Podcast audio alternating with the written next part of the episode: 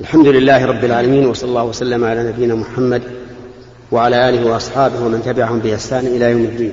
أما بعد فهذا هو اللقاء الثاني في هذا الشهر شهر الجماد الثانية عام أربعة عشر وأربعمائة وألف والذي يتم في كل خميس من كل أسبوع.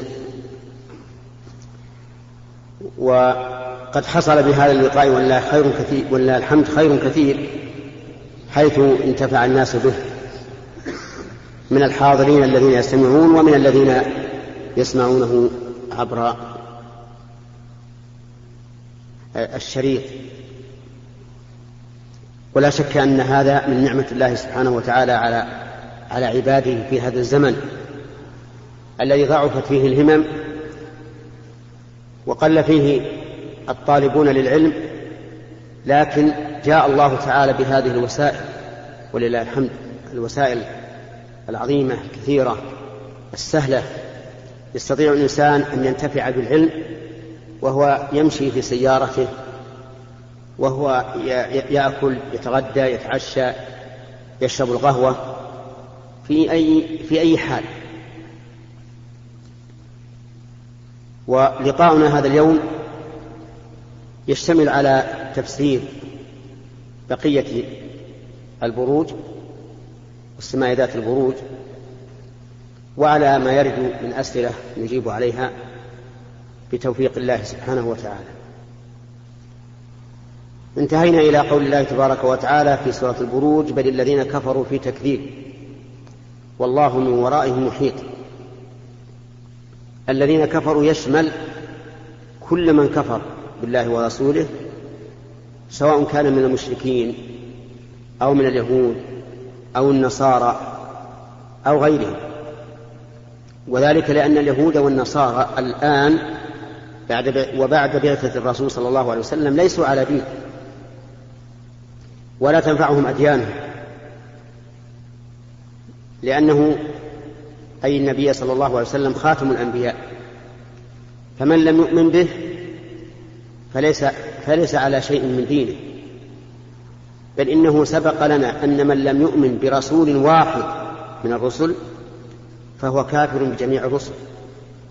يعني مثلا من لم يؤمن بنوح أنه رسول ولو آمن بغيره من الأنبياء فإنه مكذب لجميع الأنبياء. والدليل على هذا قوله تعالى كذبت قوم نوح المرسلين فبين الله أنه أن هؤلاء كذبوا جميع الرسل مع أنهم لم يكذبوا إلا رسولا واحدا. إذ أنه ليس قبل نوح رسول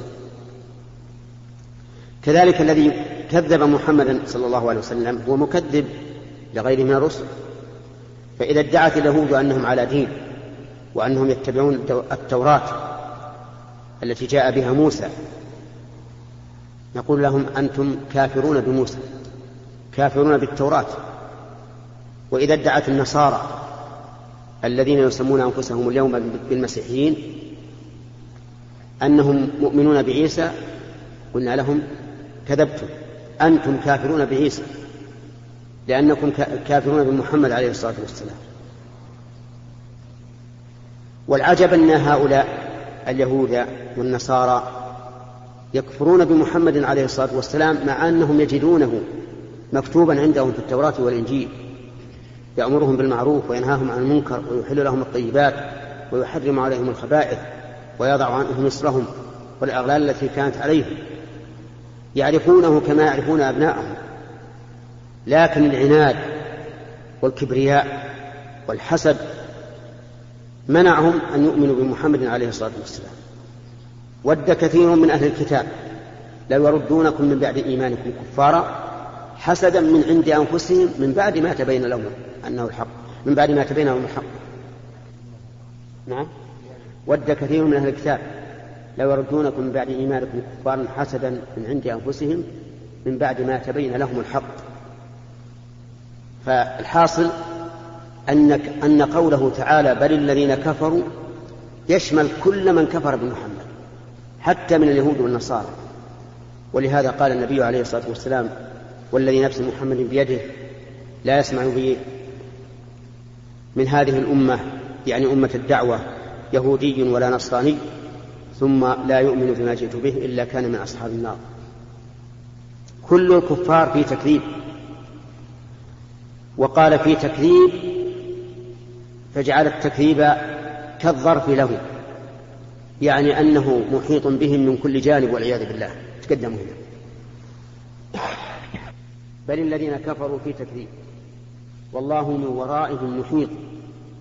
يعني أن الله تعالى محيط بهم من كل جانب لا يشذون عنه لا عن علمه ولا سلطانه ولا عقابه ولكنه عز وجل قد قد يملي للظالم حتى إذا أخذه لم يفلته بل هو قرآن مجيد في لوح محفوظ بل هو أي ما جاء به الرسول عليه الصلاة والسلام قرآن مجيد أي ذو عظمة ومجد. ووصف القرآن بأنه مجيد. لا يعني أن المجد وصف للقرآن نفسه فقط بل هو نفس بل هو وصف للقرآن ولمن تحمل هذا القرآن فحمله وقام بواجبه من تلاوته حق تلاوته فإنه سيكون لهم المجد والعزة والرفعة. وقوله تعالى في لوح محفوظ يعني بذلك اللوح المحفوظ عند الله عز وجل الذي هو أم الكتاب. كما قال الله تبارك وتعالى يمحو الله ما يشاء ويثبت وعنده أم الكتاب. هذا اللوح لو سألنا سائل ما من أي مادة هو؟ ماذا نقول؟ نقول الله أعلم. يعني لو قال هل من خشب من حديد من زجاج من ذهب من فضة ما ندري. هو لوح كتب الله به مقادير كل شيء ومن جملة ما كتب به أن هذا القرآن سينزل على محمد صلى الله عليه وسلم فهو في لوح محفوظ. قال العلماء محفوظ لا يناله أحد محفوظ عن التغيير والتبديل. والتبديل والتغيير إنما يكون في في الكتب الأخرى لأن الكتابة من الله عز وجل أنواع. وأرجو أن تنتبهوا لهذا. النوع الأول الكتابة في اللوح المحفوظ. وهذه الكتابة لا تبدل ولا تغير. ولهذا سماه الله لوحا محفوظا. لا يمكن أن أن يبدل أو يغير ما فيه لأنه هو النهائي. الثاني الكتابة على بني آدم وهم في بطون أمهاتهم. لأن الإنسان في بطن أمه إذا تم له أربعة أشهر بعث الله إليه ملكا موكلا بالأرحام. فينفخ فيه الروح بإذن الله لأن الجسد عبارة عن قطعة من لحم. إذا نفخت فيه الروح صار إنسانا ويؤمر بأربع كلمات بكتب رزقه وأجله وعمله وشقي أو سعيد. هناك كتابة أخرى حولية كل كل سنة وهي الكتابة التي تكون في ليلة القدر. فإن الله سبحانه وتعالى يقدر في هذه الليلة ما يكون في تلك السنة. قال الله تبارك وتعالى فيها يفرق كل أمر حكيم. فيكتب في هذه الليلة ما يكون في تلك السنة. هناك كتابة رابعة وهي كتابة الصحف التي في أيدي الملائكة. وهذه الكتابة تكون بعد العمل والكتابات الثلاث السابقة كلها قبل العمل. لكن الكتابة الأخيرة هذه تكون بعد العمل يكتب على الإنسان ما يعمل من قول بلسانه أو فعل بجوارحه أو اعتقاد بقلبه. فإن الملائكة الموكلون الموكلين بحفظ بني, بني آدم أي بحفظ أعمالهم يكتبون قال الله تعالى كلا بل تكذبون بالدين وإن عليكم لحافظين كراما كاتبين يعلمون ما تفعلون. لكن هذه الكتابة الأخيرة تختلف عن الكتابات الثلاث السابقة لأنها كتابة ما بعد العمل حتى يكتب على الإنسان ما عمل فإذا كان يوم القيامة فإنه يعطى هذا الكتاب. كما قال تعالى وكل إنسان ألزمناه طائره في عنقه ونخرج له يوم القيامة كتابا يلقاه منشورا اقرأ كتابك كفى بنفسك اليوم عليك حسيبا. يعني تعطى الكتاب ويقال أنت اقرأ وحاسب نفسك. قال بعض السلف لقد أنصفك من جعلك حسيبا على نفسك. وهذا صحيح. أي إنصاف أبلغ من أن يقال لشخص تفضل.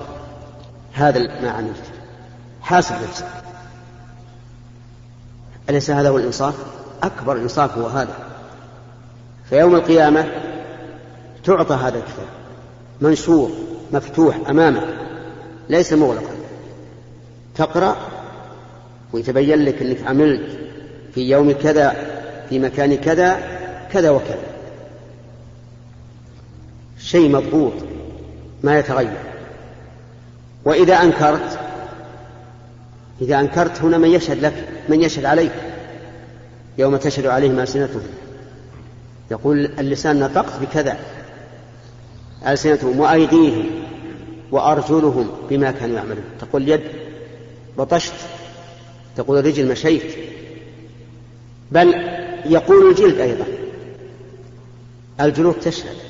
بما لمست وقالوا لجلودهم لم شهدتم علينا؟ قالوا أنطقنا الله الذي أنطق كل شيء وهو خلقهم أول مرة وإليه ترجعون. المهم الآن أن اللوح المحفوظ هو هذا اللوح الذي كتب الله فيه مقادير كل شيء وهو محفوظ من التغيير محفوظ من أن يناله أحد. والله سبحانه وتعالى يعلم ما كتب, ما كتب فيه وقلنا إنه محفوظ لأنه لا يتغير وما بأيدي الملائكة يتغير. وقلنا أن الكتابات أربعة. اللوح المحفوظ الثانية كتابة الأجنة والثالث الكتابة الحولية تكون في ليلة القدر والرابعة كتابة الأعمال بعد وقوعها وتكون هذه بأيدي الملائكة. عن اليمين واحد من الملائكة وعن الشمال واحد. يسجلون على الإنسان كل ما يقول. نحن الآن نسجل في مسجل في الشريط. لا يفوت شيء من كلامه. حتى النفس يدرك بهذا الشريط. هم أيضا الملائكة يكتبون كل شيء. ما يلفظ من قول إلا لديه رقيب عتيد. ومن قول هذه يقول علماء البلاغة إن النكرة في سياق النفي تكون للعموم. أي قول تقوله فعندك رقيب عتيد حاضر. لا يغيب عنك. ويذكر أن الإمام أحمد رحمه الله كان مريضا وكان يئن في مرضه من شدة المرض فدخل عليه أحد أصحابه وقال يا أبا عبد الله إن طاووسا وهو رجل من التابعين معروف يقول إن الملائكة تكتب على الإنسان حتى أنين المرض حتى أنينه في مرضه. فأمسك رحمه الله عن الأنين. فالأمر ليس بالأمر الهين. نسأل الله تعالى أن يتولانا وإياكم بعفوه ومغفرته. وإلى هنا ينتهي الكلام على هذه السورة العظيمة التي ابتدأ الله تعالى بالقسم بالسماء ذات البروج وأنهاها بقوله بل هو قرآن مجيد في لوح محفوظ. فمن تمسك بهذا القرآن العظيم فله المجد والعزة والكرامة والرفعة ولهذا ننصح أمتنا الإسلامية بادئين بأفراد شعوبها أن يتمسكوا بالقرآن العظيم ونوجه الدعوة على وجه أوكد وأوكد إلى ولاة أمورها أن يتمسكوا بالقرآن العظيم وأن لا يغرهم البهرج المزخرف الذي يرد من الأمم الكافرة التي تضع القوانين المخالفة للشريعة المخالفة للعدل المخالفة لإصلاح الخلق أن يضعوها موضع التنفيذ ثم ينبذوا كتاب الله وسنة رسوله وراء ظهورهم. فإن هذا والله سبب التأخر. ولا أظن أحد يتصور الآن أن أمة بهذا العدد الهائل تكون متأخرة هذا التأخر وكأنها إمارة في قرية. بالنسبة للدول الكافرة لكن سبب ذلك لا شك معلوم. هو أننا تمسكنا ما به عز... تركنا ما به عزتنا وكرامتنا وهو التمسك بهذا القرآن العظيم. وذهابنا نلهث وراء وراء أنظمة بائدة فاسدة مخالفة للعدل مبنية على الظلم والجور. فنحن نناشد ولاة أمورنا في وأقصد بولاة أمورنا وولاة أمور المسلمين جميعا لأننا أمة واحدة وإن تفرقت بنا البلدان واختلفت منا الألسن. أناشدهم أن يتقوا الله عز وجل وأن يرجعوا رجوعا حقيقيا إلى كتاب الله وسنة رسوله صلى الله عليه وسلم حتى يستتب لهم الأمن والاستقرار وتحصل لهم العزة والمجد والرفعة وتطيعهم شعوبهم. ولا يكون في قلوبهم شعوب في قلوب شعوبهم عليهم شيئا. ولا يكون في قلوب شعوبهم عليهم شيء. وذلك لأن الإنسان إذا أصلح ما بينه وبين ربه أصلح الله ما بينه وبين الناس.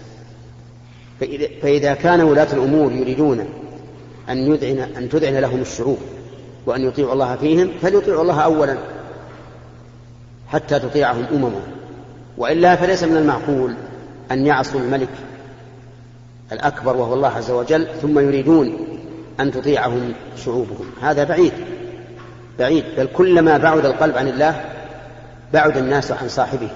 نسأل الله العافية. كلما قرب من الله قرب الناس منه. فنسأل الله أن يعيد لهذه الأمة الإسلامية مجدها وكرامتها وأن يذل أعداء المسلمين في كل مكان.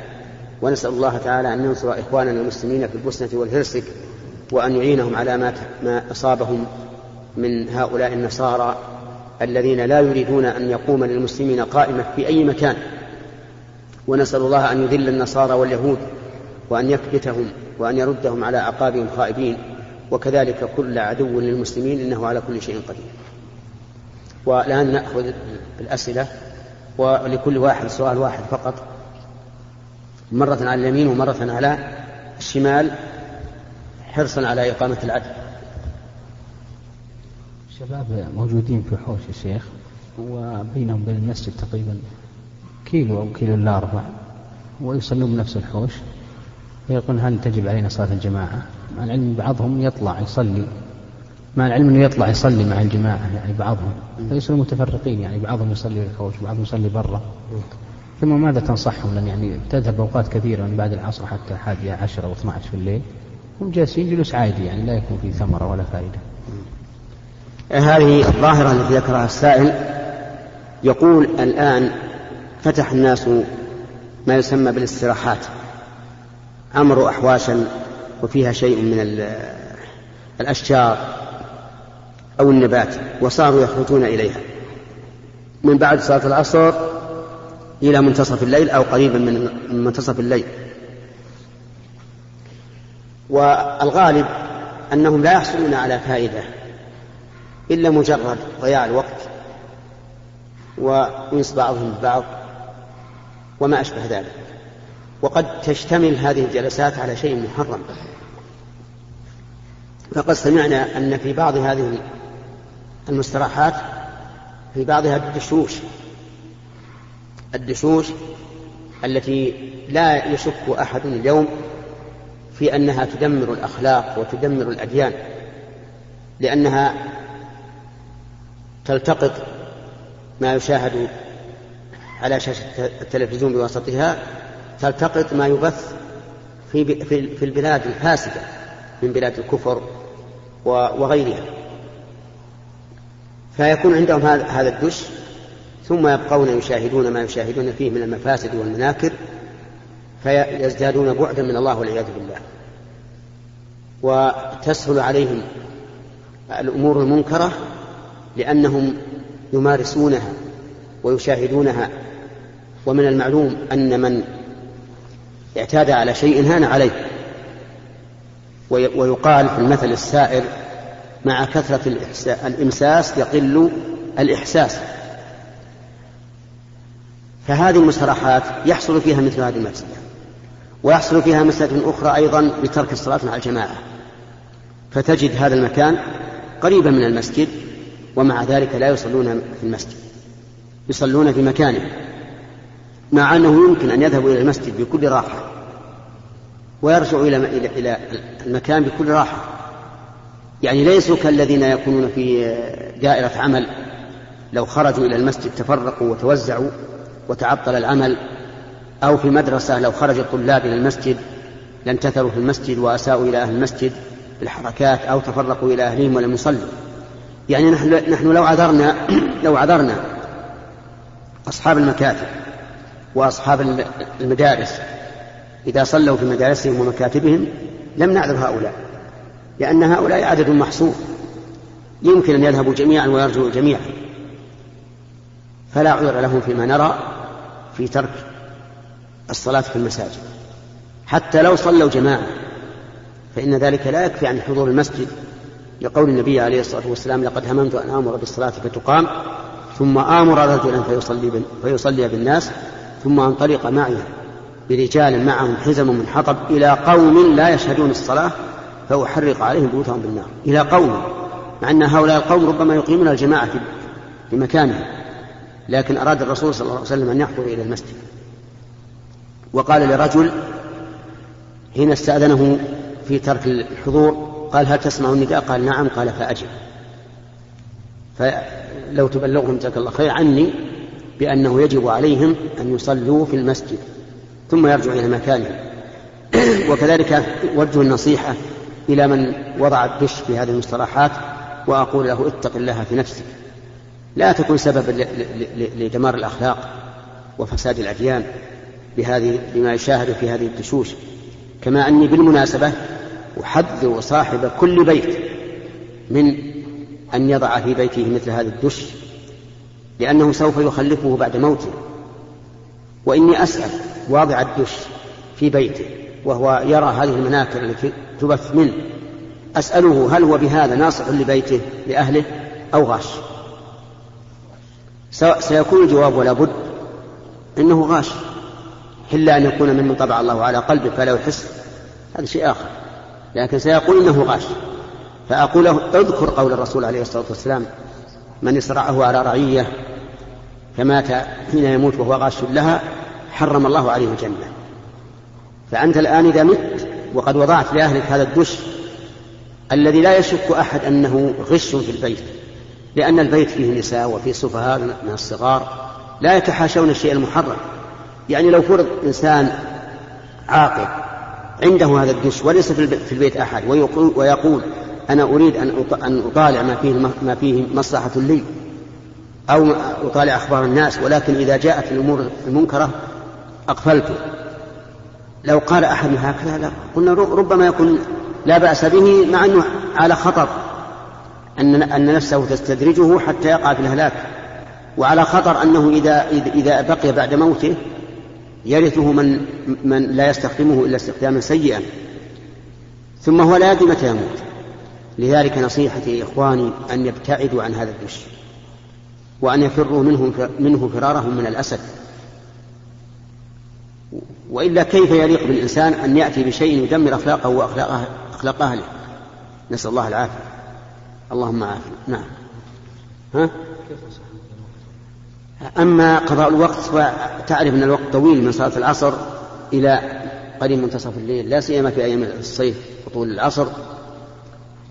فهو لو كان عندهم مثلا آه، مسبح يقضونه في السباحة عندهم أشياء مثلا أهداف يترامون عليها ولو بالبندقية الصغيرة التي تسمى أم الحبة وكذلك السباق على الأقدام.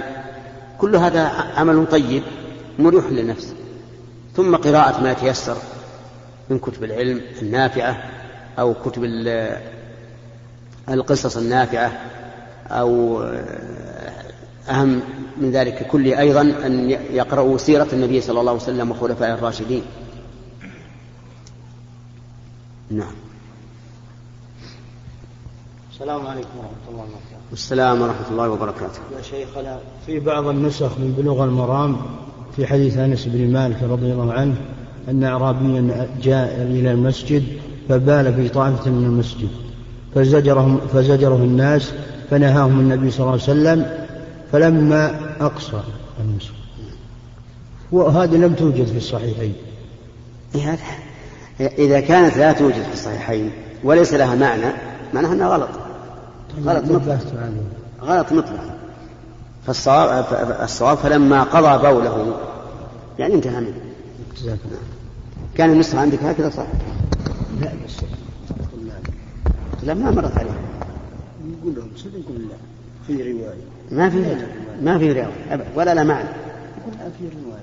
تخيل إن شاء الله. ما هي شيء.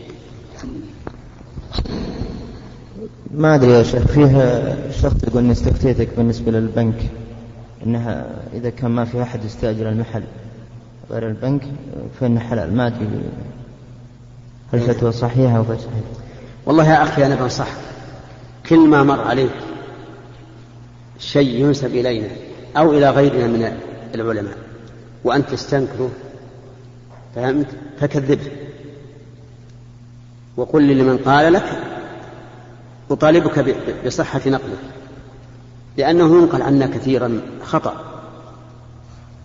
وكذب وعن غيرنا أيضا. أما بالنسبة للسؤال فأنا ما قلت هذا أبدا وأقول إنه لا يجوز لإنسان أن يؤجر دكانه أو بيته على البنك حتى لو تعطل مئة سنة أبدا.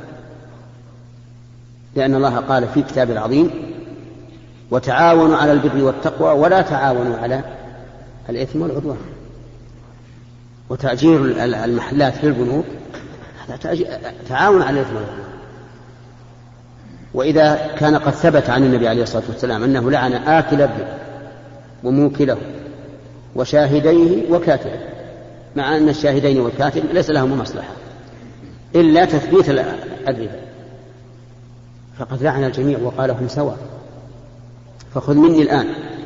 أنه لا يجوز أن تؤجر الأماكن على البنك لأنه إنما وضع للربا.